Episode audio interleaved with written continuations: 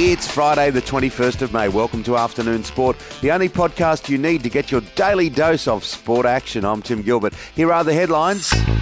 North Queensland has overcome two sin binnings to overpower Newcastle 36 20. Tonight, it's Tigers taking on the Warriors, and in the local derby, the Sharks and the Dragons.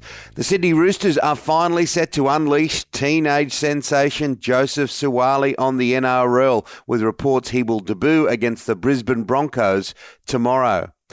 Controversial code hopper Israel Folau is trying a fresh route back into Australian Rugby League, reportedly joining with billionaire mining magnate Clive Palmer. Folau has reportedly lodged an application with Queensland Rugby League to register in the local Gold Coast comp.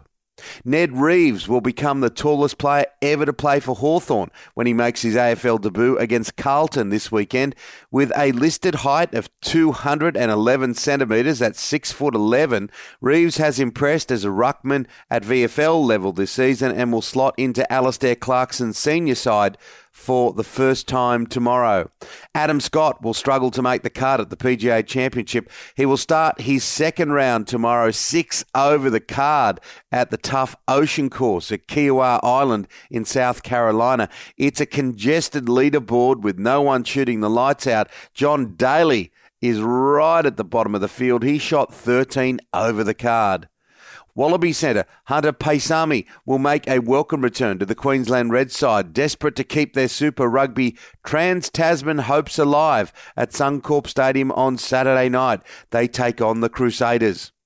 The Indian women's cricket team will tour Australia this spring for a multi format series between the two heavyweights of women's cricket. Cricket Australia announced on Thursday that India would play three one days, one test, and three T20s.